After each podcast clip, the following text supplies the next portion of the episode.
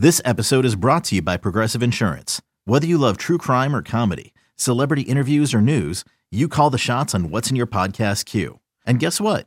Now you can call them on your auto insurance too with the Name Your Price tool from Progressive. It works just the way it sounds. You tell Progressive how much you want to pay for car insurance, and they'll show you coverage options that fit your budget.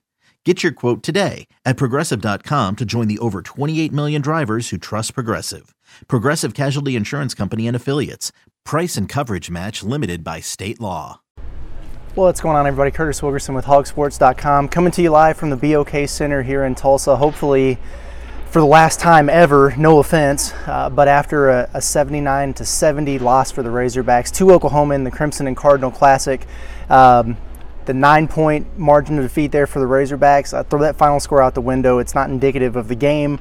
Uh, quite honestly, Arkansas got dominated by a, a, team that was a lot better than them tonight. Um, you know, it's deja vu in this place from two years ago. I thought maybe they'd snapped it last year, uh, but so many memories from a couple years ago. Arkansas doesn't play well at all.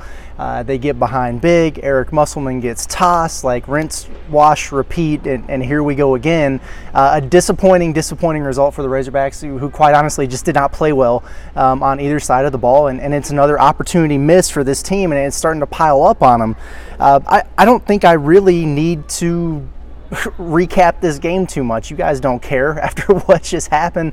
Uh, but, you know, some of the things that we continue to see here uh, are a little bit troubling. You know, like I said, Arkansas didn't play well on either end. The paint was sweeter than a Christmas candy cane uh, in this game. Oklahoma dominated in the paint. Uh, their guards got into the teeth of the defense whenever they wanted to. Uh, they were plus in paint points. They won the rebounding battle. Arkansas couldn't finish around the rim. Uh, I think they missed, what, seven of their eight layup opportunities in the first half. Uh, it was a, a team that was more physical than them, dominated them around the rim in this game. Uh, Arkansas can't keep anybody in front defensively right now.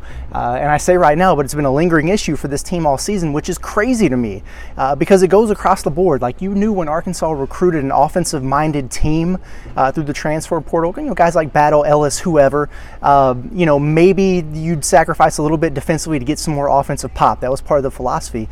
But Arkansas is not getting on ball defense from anybody right now. That includes guys like Devo and Tramon Mark, who this team thought uh, would have you know one of the best one-two defensive tandems on the perimeter uh, in the SEC or the country, um, and they just haven't had that. And the ball screen defense has, has just been um, abysmal for this team throughout a majority of the season. They have moments, they have flashes, they might have a game here or there, but for the most part, uh, it's just been bad, and, and it was in this game tonight. Um, boy, I mean, you know, the offense was it was sloppy again. Uh, it was stagnant. It was slow uh, for whatever reason, this team really doesn't like to push the pace and, and play with tempo, uh, which I thought that was going to be their MO, their identity coming into the year. We just haven't seen it. They play slow uh, and they don't take advantage of their opportunities in transition, uh, and they couldn't finish around the rim. Uh, they reverted back to some of what we saw in the Bahamas, quite honestly. I thought against Duke and against Furman, maybe Arkansas had turned the corner offensively. And hey, credit to Oklahoma uh, for the defense that they played in this game, but Arkansas took a step back with their offensive execution in this one. Uh, Javian McCollum, he's the guy I identified before the game and said, look, uh, this is that dude who could be, you know, the eighth guy in as many games uh, to hit Arkansas for more than 20 points. You know, a slippery guard, really good off the handle, operates well in ball screens. And he did. I mean, he had 20 points in this game. He, by himself, outscored Arkansas' starting lineup. Arkansas' starting lineup of El Ellis, Devo, Tramon Mark, Trevon Brazile, uh, and Chandler Lawson combined for 17 points on 6 of 20 shooting in this game that's not going to get it done. Doesn't matter how deep of a team you have. I mean, you have a couple guys who came off the bench and gave you some pop, and Davenport and Graham. It doesn't matter. Your starting lineup is going to have to give you more than that, uh, and they just didn't in this one. I, I you know, I, I, can look at some things and wonder, uh, does it have anything to do with, uh, you know, Brazile's injury? He didn't practice much this week, if at all. Uh, Muss said it was, you know, a game time decision before he knew he was going to be able to play. Tramon Mark has missed some time. I don't know, maybe those guys are out of a rhythm, but still, man, like you, you can't have one guy outscoring your entire starting five uh, and expect to win a game, especially over a team that's in the top 20 uh, and undefeated. You know, uh, it's just one of those nights where I didn't know that we would see this from this team necessarily because I thought they had enough depth uh, and offensive talent to where you'd always have a hot hand Arkansas really didn't. I mean, nobody played particularly well. Davenport gave Arkansas some good minutes, especially in the second half. I think he had a, a season high for him with a dozen. Uh, Jalen Graham, I thought, played really well in the first half provided some pop on both ends of the floor, uh, and then you didn't see him again until after five, you know, less than five minutes left in the game. So I, I don't know um, what happened there for him to not get another look in the second half, especially when you need to score uh, to get back in the game. Uh, but I guess you also have to get stops. I, I don't know. I mean, comparatively speaking, I, I thought he looked pretty good on both ends of the floor there. Uh, you know, Muss gets ejected from this game. I've got to go back and look at it. I, it's no surprise that he didn't want to comment after that. Um, I couldn't tell if it was the officials. I had some people tweeting at me saying maybe you know Oklahoma player was chirping at the bench. I, I don't know, but uh, what I do know is he was pissed. Whatever was going on, uh, he was trying to get after somebody there. Uh, was there some strategery involved there in terms of you know you think back to Cal uh, a few years ago when he got tossed out of, out of that Arkansas game and it kind of rallied the troops and got him going. Uh, maybe light a fire. Was there some of that? Man, I, I don't know. But what I do know is it's, it's two times in three years that he's been tossed from this venue.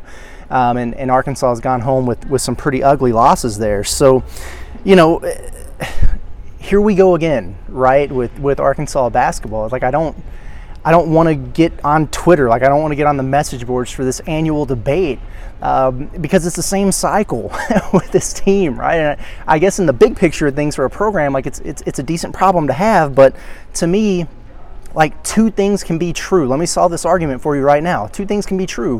Uh, and Arkansas basketball get the benefit of the doubt because we've seen them time and time again struggle at the beginning of the season.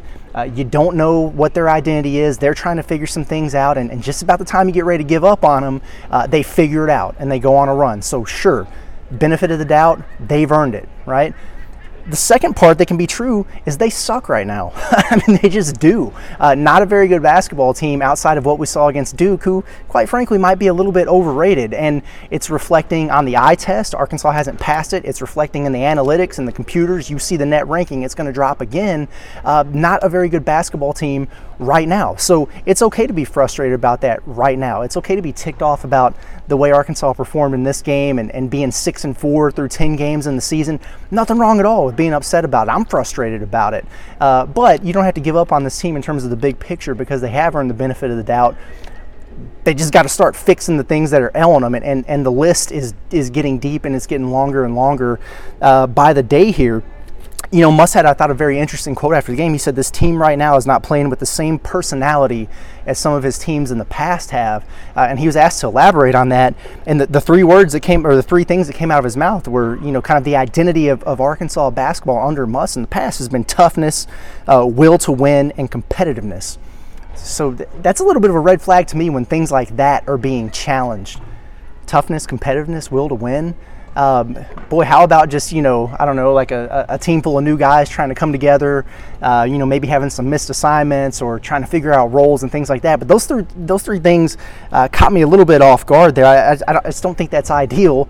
Um, but again, this is not new. I mean we we saw this two years ago after they lost to Oklahoma by 22 in this very building and, and followed up with a loss to Hofstra. Hopefully they don't go to North Little Rock next weekend and lose to Lipscomb. Like can we just you know like I said, there's been some deja vu and some parallels. Can we please skip that uh, because I'd like to walk out of there a, a happy and sane person uh, next Saturday. Muss said he doesn't care who they're playing, like, or that they have a week between games. He said he wishes they had 100 weeks between games to figure some of this stuff out.